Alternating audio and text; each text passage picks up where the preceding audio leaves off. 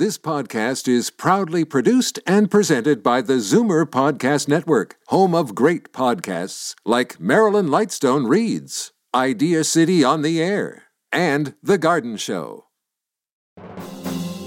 You're listening to the Zoomer Week in Review, brought to you by CARP, where you can meet like minded people fighting for a new vision of aging. Find out more at carp.ca.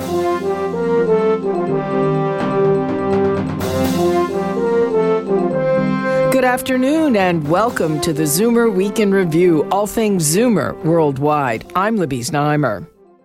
What's next for King Charles and the royal family now that he's been diagnosed with cancer? And how reforming our system of clinical trials could help thousands of cancer patients. But first, here are your Zoomer headlines from around the world.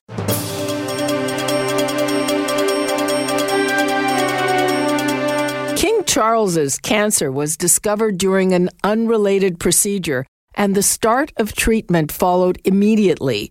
This was a big contrast to the wait times faced by British patients.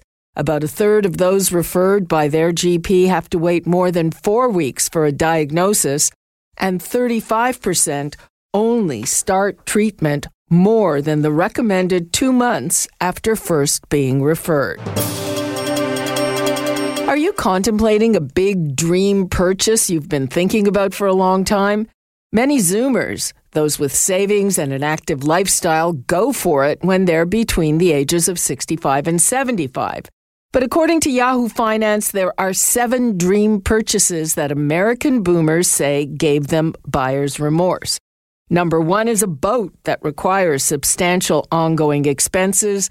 Next on the list is a luxury car, followed by a recreational vehicle, a timeshare property, resort living, and lavish travel.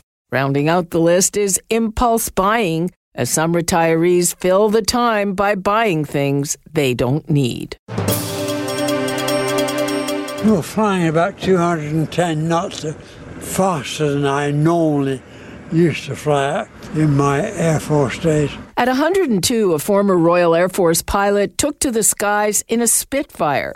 Jack Hemmings, an ex squadron leader with Britain's Air Force, is believed to be the oldest pilot to fly the World War II plane.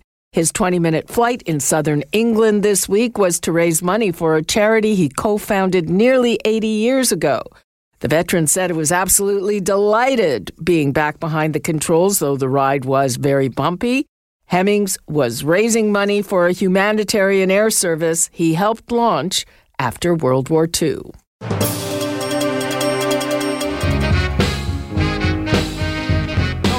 That song is heard daily on Zoomer Radio as the theme song for my show Fight Back. The artists, Sam and Dave, were stars with the powerhouse Stax record label in Memphis. Stax and Detroit's Motown label are being celebrated as part of Black History Month. A free online show, Stax Meets Motown, was filmed at the historic Booker T. Washington High School in Memphis and features musicians playing hits from influential soul and R&B labels. The man known as Canada's most prolific police informant has died at the age of 89. Marvin the Weasel Elkind was a former chauffeur for notorious Teamsters boss Jimmy Hoffa, and he became friends with Muhammad Ali, credentials which helped him weasel his way into criminal gangs. He outlived most of the crooks he ratted out and collapsed quietly just seven weeks before his 90th birthday. I'm Libby Znaimer, and those are your Zoomer headlines from around the world. There's been an outpouring of sympathy and support since King Charles revealed that he's been diagnosed with an undisclosed form of cancer. At the age of 75, he was finally putting his own stamp on the monarchy after ascending the throne in September 2022 following the death of his mother, Queen Elizabeth. I talked about the implications with Suzanne Boyd, editor in chief and publisher of Zoomer magazine and everythingzoomer.com. He takes the throne um, amidst a lot of concern that the British people wouldn't be behind him. He takes it really well. He does an unbelievable job. He the monarchy is thriving, and then in the midst of all this, he gets this diagnosis. So it's it's very shocking, especially in terms of the arc of his story. And he seemed to be coming out on the other side of being happy. The the, the queen he loves by his side, the Harry. Um, the Harry situation sort of tamped down and sort of at a nice even keel, and then out of nowhere comes this.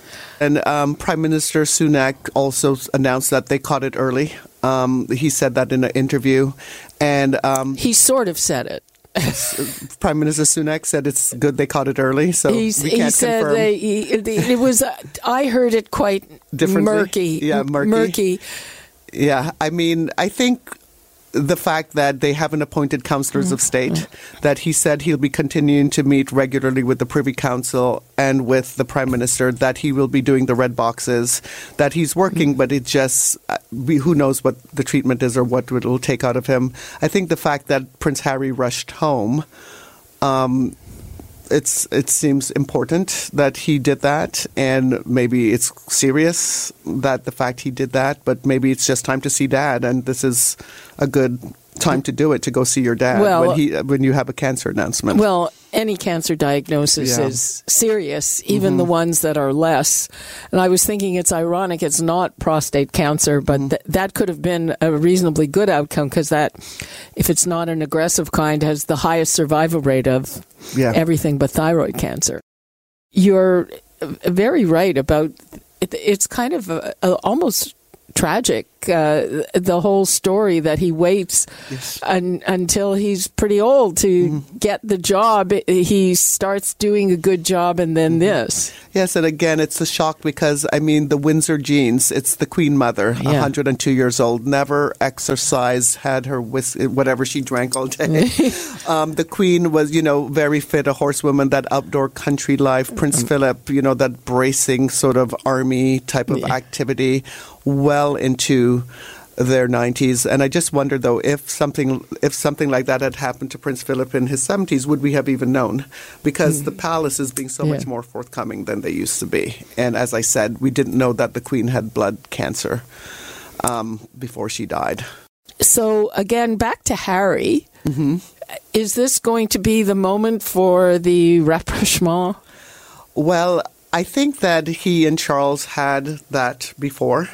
You know, they spoke on the birthdays, the kids. I, I think um, they have always been in touch, but I think with William, it's still left to be seen. The reporting is that he met with his father last night. Harry There's- did. Yes, there's a picture of him leaving Clarence House maybe tonight or last night when he arrived. Apparently, they had a brief meeting. Then the Queen and King Charles were seen going to an event. There's no s- plans or sign that he would is going to meet with William or has met with William. But obviously, we don't know. Maybe they will meet. Maybe we just don't know. Um, but he is there, and they, he has seen his father. And do you see any possibility that he might get back into the royal fold and maybe take over some public facing events? Do you see any possibility for that? Um, I don't, but I think it could happen. I think um, he, when he gave interviews around Spare, he said he believes in the monarchy. He believes in the mission of the Commonwealth. He just thinks his father, his family needed to hear certain things, certain truths. But he's never been an anti-monarchist. Um, he went to the coronation. I think if Prince Harry said, "I'm going to help my country," and support the royal family at this time, I think people would absolutely love it. But I don't see that happening. And uh, Princess Anne uh, considered the hardest working royal, but she doesn't have a profile to match that. Well, I think, you know, she's become sort of a stealth fashion icon. Um, when she turned 70, there were many articles, including one in Zoomer magazine, about how she is the secret weapon of the monarchy. How, even at her age, she does so many engagements. She's just like her mother in terms of hardworking, and because she's in her 70s. And then at, when A lot of people are unbelievably healthy and active in Yeah, their Figure 70s. that. And anything else you want to leave us with, Suzanne? Um, we wish good health to King Charles, the Duchess of York, the Princess of Wales, and um, hopefully anyone suffering from health issues, hopefully it turns out as best it can and turns out well. We hope so too. Thank you so much, Suzanne Boyd. I really appreciate this. Thanks for having me. That was Suzanne Boyd, editor in chief and publisher of Zoomer Magazine and EverythingZoomer.com. I'm Libby Znaimer, and this is the Zoomer Week in Review. Coming up, how to help thousands of Canadian cancer patients. You're listening to the Zoomer Week in Review, brought to you by CARP, offering members only discounts that can save you thousands of dollars a year. Find out more at carp.ca.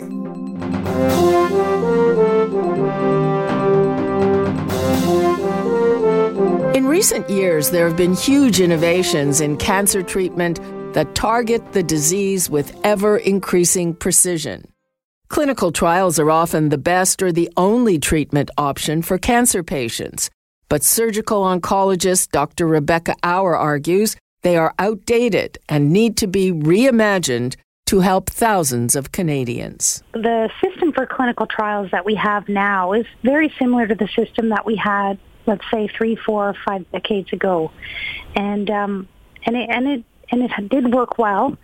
Um, but uh, what's happened over the last you know, three to five decades is this incredible explosion in our understanding of cell biology, molecular biology, human physiology, and that's led to sort of an unprecedented number of novel therapeutics, and in some cases immunotherapy, which is therapies that activate the immune system to, to target the cancer. And so um, what we used to think of as one disease, let's take, for example, breast cancer, we now understand is many different types, subtypes of these diseases uh, based on kind of looking under the hood of the cancer cell and seeing what mutations that cancer cell might have. Um, and so we're trying to fit in this very vast number of different cancers now, some of which are really considered rare and ultra-rare diseases, um, into a clinical trial paradigm that was really designed for uh, looking at the effect of something in, a, in an entire population. I know of clinical trials that are trying to target a particular mutation. Uh, so, what is the difficulty there? Number one, you have to test for the mutation. And currently, most provinces don't have a comprehensive testing program to test patients' tumors for these molecular alterations to see if they're even eligible for a clinical trial. Then let's say you do have the mutation, you find that you are eligible. There has to be a clinical trial in Canada that would allow you to participate. Problem is that many um, companies wouldn't open the trial in Canada because we aren't testing for them, so it would be very difficult to find those patients to put into a clinical trial. Also, uh, clinical trials have to be opened separately at every single site. So there might only be one site in Canada, and you would have to travel across the country uh, to be able to participate. Uh, now I'm I'm probably spoiled. I've been treated at Princess Margaret, and right. they do have all of that testing. And uh, uh, is so is that just because that's one particular, very particular hospital?